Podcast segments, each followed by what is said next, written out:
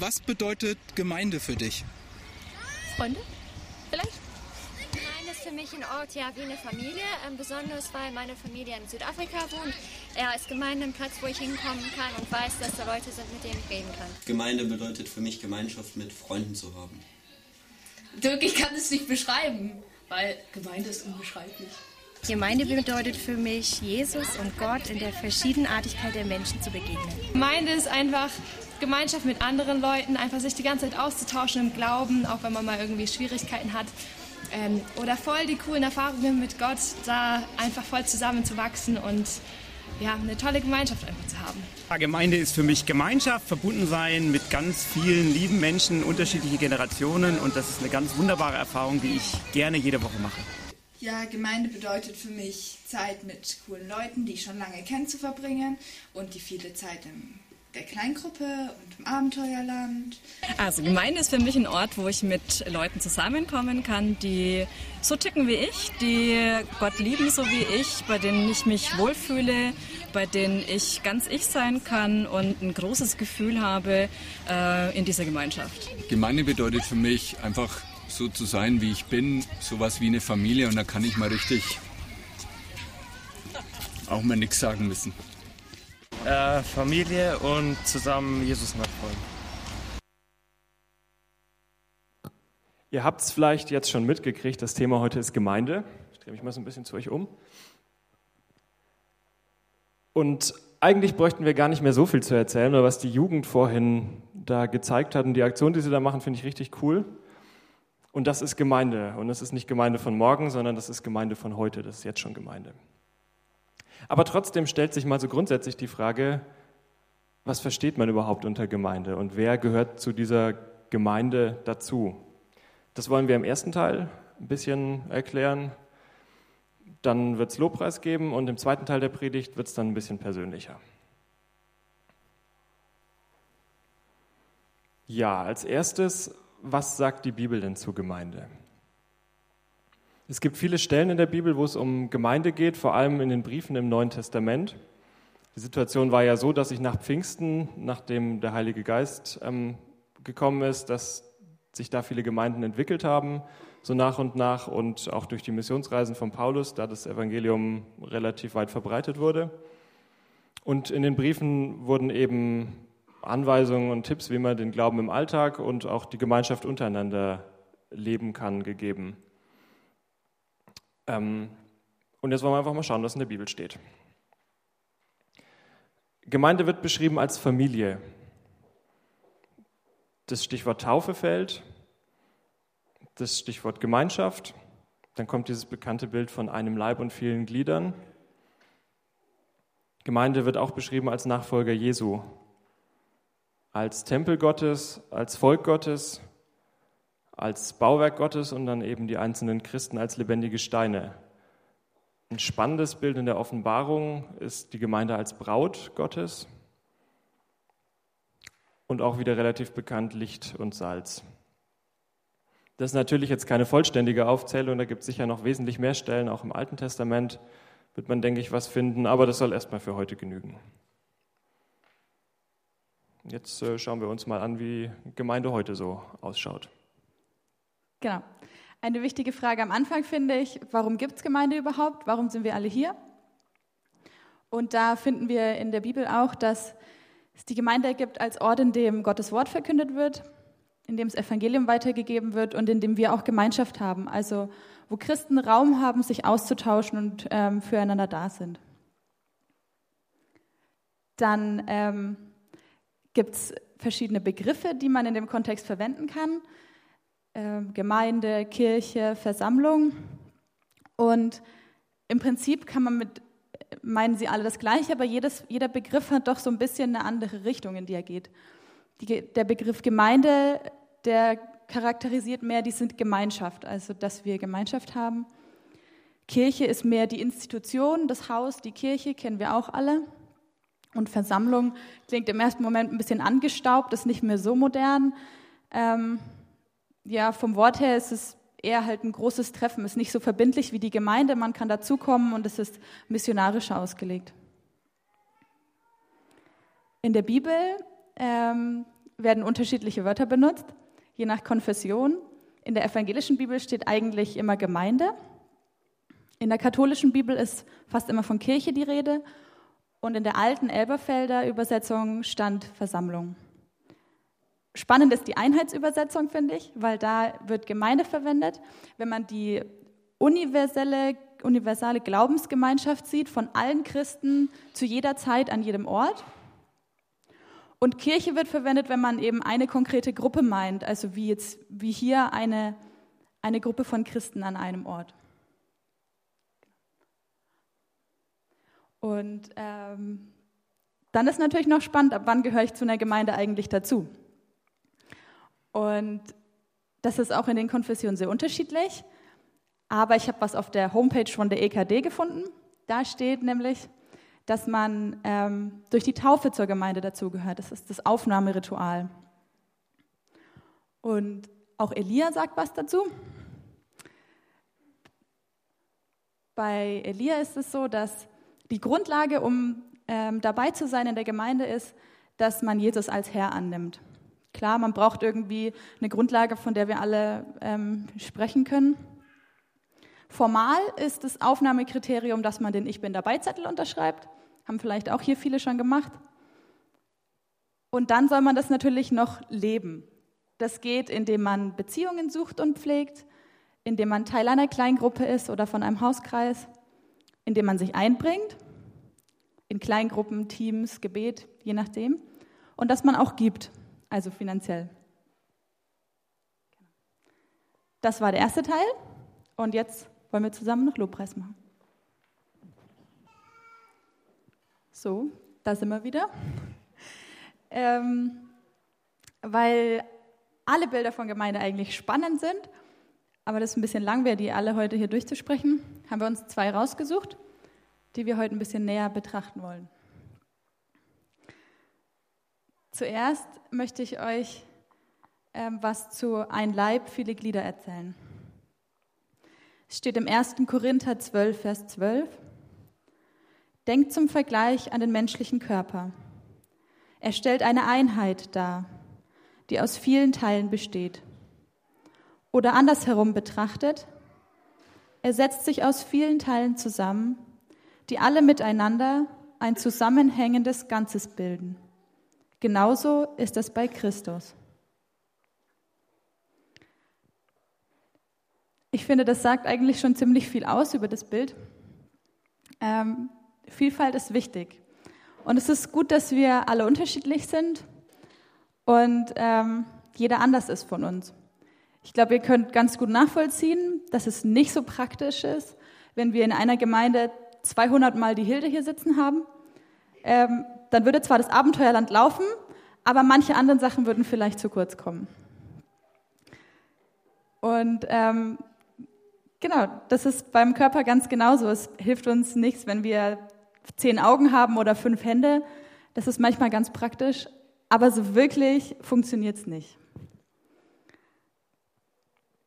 Ich finde, dass heute bei uns in der Gesellschaft oft Individualisierung sehr wichtig ist und dass jeder was ganz Besonderes ist, dass auf einer Party keiner das gleiche Kleid anhat wie ich, sondern ähm, ja, jeder was anderes. Das ist alles gut und schön und es ist wichtig, dass wir unterschiedlich sind, aber ich finde, es sollte der Gemeinschaft dienen. Also nicht, ich bin individuell und ähm, anders als alle anderen, weil ich mich dadurch gut fühle und weil das toll ist, sondern weil ich der Gemeinschaft dienen kann, weil es gut ist, wenn wir zusammenarbeiten können, zusammen helfen können und weil wir uns dann dadurch ergänzen. Das funktioniert ähm, dadurch, dass wir unterschiedliche Begabungen von Gott bekommen haben. In Vers 28 steht dazu, Gott hat in der Gemeinde allen eine bestimmte Aufgabe zugewiesen. An erster Stelle sind die Apostel zu nennen, an zweiter die Propheten, an dritter die Lehrer. Weiter gibt es die, die dazu befähigt sind, Wunder zu tun oder denen die Gabe des Heilens geschenkt ist oder die imstande sind, praktische Hilfe zu leisten oder Leitungsaufgaben zu übernehmen oder die in Sprachen reden können die von Gott eingegeben sind. ihr seht, es gibt ganz unterschiedliche Dinge, die man ähm, einbringen kann, wie man helfen kann. Ähm, genau, zusammen sollen wir eins sein. Und dabei ist es auch wichtig zu sagen, dass Leute, die vielleicht die gleiche Begabung haben, trotzdem unterschiedlich sind. Das ist wie beim Fußball. Ich habe zwar zwei Füße, aber ich kann nicht mit jedem Fuß gleich gut schießen. Ähm, und so gibt es auch Leute, die vielleicht Kindergottesdienst machen, aber der eine kann besser die Geschichten im, im Plenum erklären und der andere sucht mehr das Gespräch mit den Kindern. Beides ist total wichtig. Auch da, wir alle zusammen ähm, ergeben ein Ganzes. Und jeder ist wichtig und keiner kann das ersetzen, ähm, was du kannst. Wenn du nicht dabei bist, dann fehlt was. Zuletzt steht in Vers 26, wenn ein Teil des Körpers leidet, leiden alle anderen mit. Wenn ein Teil geehrt wird, ist das auch für die anderen ein Anlass zur Freude. Ich merke das ganz oft, wenn ich Kopfschmerzen habe. Ich weiß nicht, ob ihr das kennt, ob ihr mal so richtig Kopfschmerzen hattet, dann funktioniert gar nichts mehr. Dann ist der ganze Körper ausgenockt. Ähm, du bist einfach völlig fertig. Und ich finde, so ist es auch. Wenn es einem Teil schlecht geht, dann ist es für alle nicht so gut. Andersrum kann man natürlich auch sagen, wenn es einem Teil besonders gut geht, wenn ein, eine Sache wunderbar läuft, auch in der Gemeinde, dann freut es alle und alle können sich mitfreuen, weil wir eben zusammengehören und eins sind. Genau, jetzt erklärt der Jan noch ein zweites Bild. Kennt ihr das? Man sitzt zusammen am Tisch. Draußen ist es schon ein bisschen dunkler. Es ist kalt, Winter. Man isst Plätzchen, trinkt Punsch. Okay, vielleicht im Sommer nicht ganz leicht vorzustellen, wobei bei den Temperaturen gerade fällt es einem dann doch wieder leichter. Oder ein lauer Sommerabend, man sitzt zusammen draußen im Garten, unterhält sich, hat vielleicht vorher noch gegrillt und es ist einfach schön. Und das sind so zwei Bilder, die ich mit Familie assoziiere. Bei mir zu Hause war das so, man hat sich öfters mal zusammengesetzt und hat einfach die Zeit zusammen genossen. Oder wenn es auch nur das Abendessen war, wo man zusammengekommen ist. Klar, irgendwann geht es ein bisschen mehr auseinander, wenn man älter wird, ähm, geht man so seine eigenen Wege, aber das waren, schon, das waren schon Sachen, die mich geprägt haben. Familie, das ist eine sehr häufige Assoziation, die man mit Gemeinde hat. Wir haben es auch eben schon im Interview gehört, ganz am Anfang in dem Video ist es auch ein paar Mal angeklungen, dass Gemeinde wie eine Familie ist. Und so einfach das vielleicht ist, sich da rein zu versetzen, weil doch jeder irgendwie eine Familie hat, desto herausfordernder ist es vielleicht, weil nicht bei jedem diese Bilder gleich sind. Vielleicht gibt es den einen oder anderen, der aus einem ja, zerrütteten Elternhaus kommt, wo man eben diese Gemeinschaft nicht hatte oder wo bei Familienfeiern Streit geherrscht hat, weil man sich nicht versteht, weil die Leute Differenzen haben. Und dann, glaube ich, wird es spannend, wenn man über Gemeinde als Familie redet, weil das dann auf einmal nicht mehr das Gleiche bedeutet. Außerdem ist die Bedeutung von Familie auch ein bisschen von der Kultur abhängig, weil wenn man jetzt in die Zeit der Bibel schaut, dann hatte Familie einen ganz anderen Stellenwert und das hat sich halt im Laufe der Zeit irgendwie entwickelt. Oder wenn man noch vor 200 Jahren schauen würde, dann besteht eine Familie mindestens aus fünf Leuten. Da ist ein Vater, ist eine Mutter und da sind ein paar Kinder. Alles unter fünf war wahrscheinlich schon eher eine Schande. Wenn man sich das heute anschaut, dann haben sich diese festen Grenzen aufgelöst. Da gibt es nicht mehr die Familie, die aus fünf Leuten unbedingt bestehen muss, sondern es gibt auch Vater, Mutter und ein Kind oder zwei Kinder oder gar kein Kind oder zwei Väter oder zwei Mütter. Heute alles möglich. Und ich glaube, deswegen müssen wir da aufpassen, wenn wir über Familie reden, dass wir über das Gleiche reden. Aber ich glaube trotzdem, dass das Bild Familie gut und wichtig ist, aber halt in einem Stil, den sich Gott gedacht hat, in dem Sinn, den er sich dabei gedacht hat bei Familie. Nämlich eben diese Geborgenheit, dieses Zusammensein, dieses Füreinander-Dasein und sich gegenseitig helfen. Was man jetzt generell über Familie sagen kann, ist, dass man sich eigentlich die Familienmitglieder nicht aussuchen kann. Also ich, wenn ich einen Bruder habe, dann ist das mein Bruder. Wenn ich ihn nicht mag, kann ich mir zwar denken, so ein blöder Kerl, soll er doch weggehen. Oder im schlimmsten Fall ist er für mich bildlich gesprochen tot, aber er ist trotzdem noch mein Bruder. Und ich glaube, so ist es bei Gemeinde auch. Und das unterscheidet das Bild von Familie von dem von Freunden. Weil Freunde kann ich mir aussuchen. Wenn ich den, keine Ahnung, den Sven oder den, den Hans oder den Schorsch nicht mehr mag, dann sage ich halt, komm, geh doch weg, bleib doch, wo der Pfeffer wächst, ich suche mir halt neue Freunde. Aber das geht bei Familien nicht. Der Bruder wird immer der Bruder bleiben. Und ein Sprichwort, was das ganz positiv formuliert, möchte ich euch kurz vorlesen. Die Familie sind Freunde, die wir nicht hätten, wenn es um Freundschaft ginge.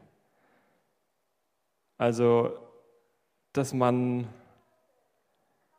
sich vielleicht nicht als Freunde hätte, aber dass man trotzdem nicht aufgrund von dem, was man, was man ist oder wie man ist, eine Freundschaft pflegt, sondern aufgrund dessen, was halt einfach so ist, also was quasi durch die Geburt oder wie auch immer geregelt ist. Und das, finde ich, sollte auch bei uns in der Gemeinde so ein bisschen Einzug halten, dass wir uns da gegenseitig annehmen und akzeptieren und das Ganze als Familie sehen. Und ähm, damit kommen wir dann auch schon zum nächsten Punkt, Gemeinde wahrnehmen, was eigentlich so viel heißt wie jeden Einzelnen, also meine Geschwister, um in dem Bild zu bleiben, wahrzunehmen. Habt ihr euch heute Morgen mal umgeschaut? Also von hier vorne ist das einfach, ich sehe euch alle ganz gut, aber schaut euch doch mal kurz um, wer da alles neben euch sitzt oder hinter euch sitzt.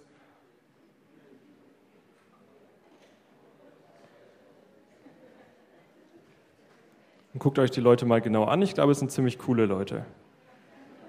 Soweit ich das zumindest von hier vorne beurteilen kann.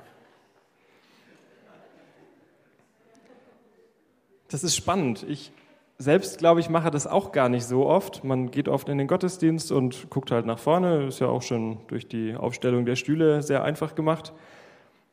Aber sich dann wirklich mal umzugucken und zu schauen, wer alles noch links und rechts von einem ist, ist spannend. Aber ich glaube, es ist wichtig, weil es dazu beiträgt, dass wir von uns weggucken und von den Leuten, die wir vielleicht eh kennen, mit denen wir immer zu tun haben, zu den Leuten hin, die wir vielleicht gar nicht so gut kennen.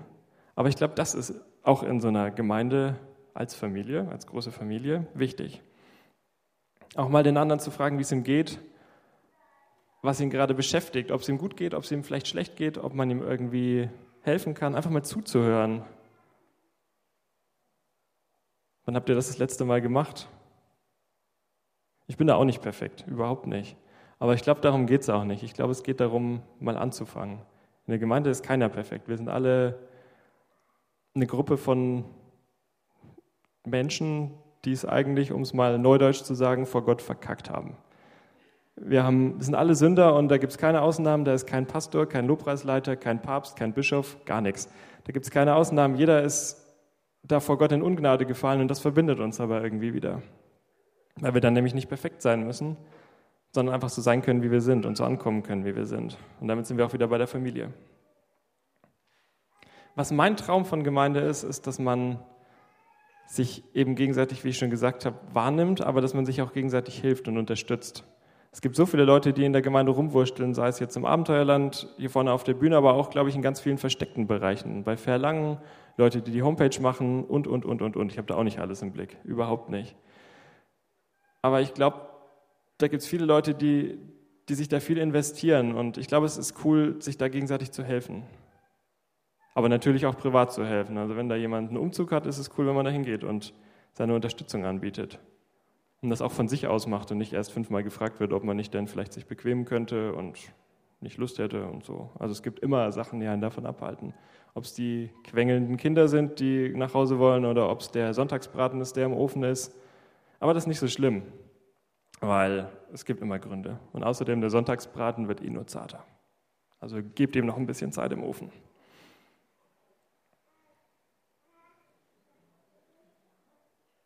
Und das bringt uns dann zu der Frage, wie kann ich mich mit meinen Gaben, was die Conny eben schon angesprochen hat, einbringen in der Gemeinde? Wie kann ich das praktisch umsetzen? Und dazu möchte ich euch jemanden vorstellen. Er heißt Paul, es ist ein dufter Herr im mittleren Alter, aber schaut doch selber.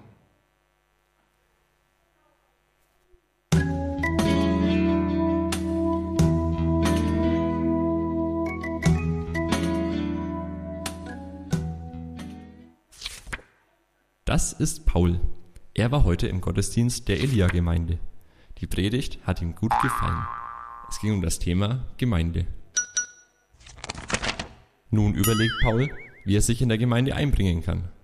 Da Paul gerne strukturiert arbeitet, hat er sich drei Schritte überlegt.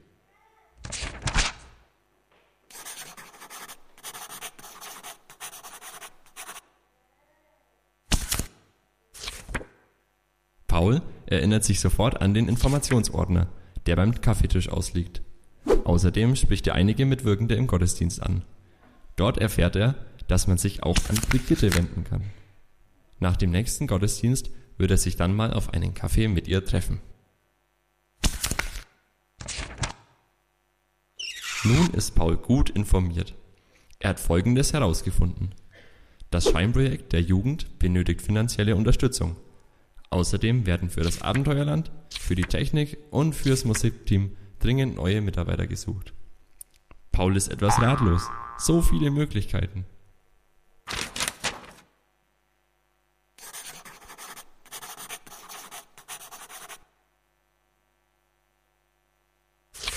Da er sich nach einigem Nachdenken noch etwas unsicher ist, bittet er einige Freunde um ihre Einschätzung, welche der Aufgaben ihm liegen könnte. Außerdem betet er, weil Gott ja bestimmt weiß, was zu tun ist.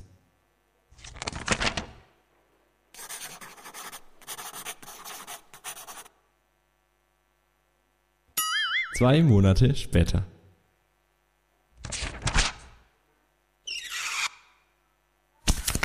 Das ist Paul. Er arbeitet jetzt im Technikteam mit.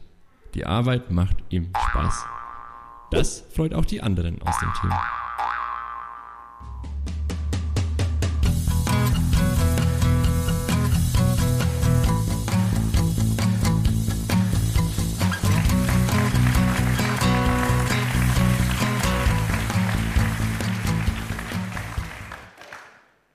Finde es schön, dass ihr klatscht, weil das suggeriert mir, dass ihr verstanden habt, worum es geht und nicht nur die lustigen Sounds und Bewegungen gut fandet.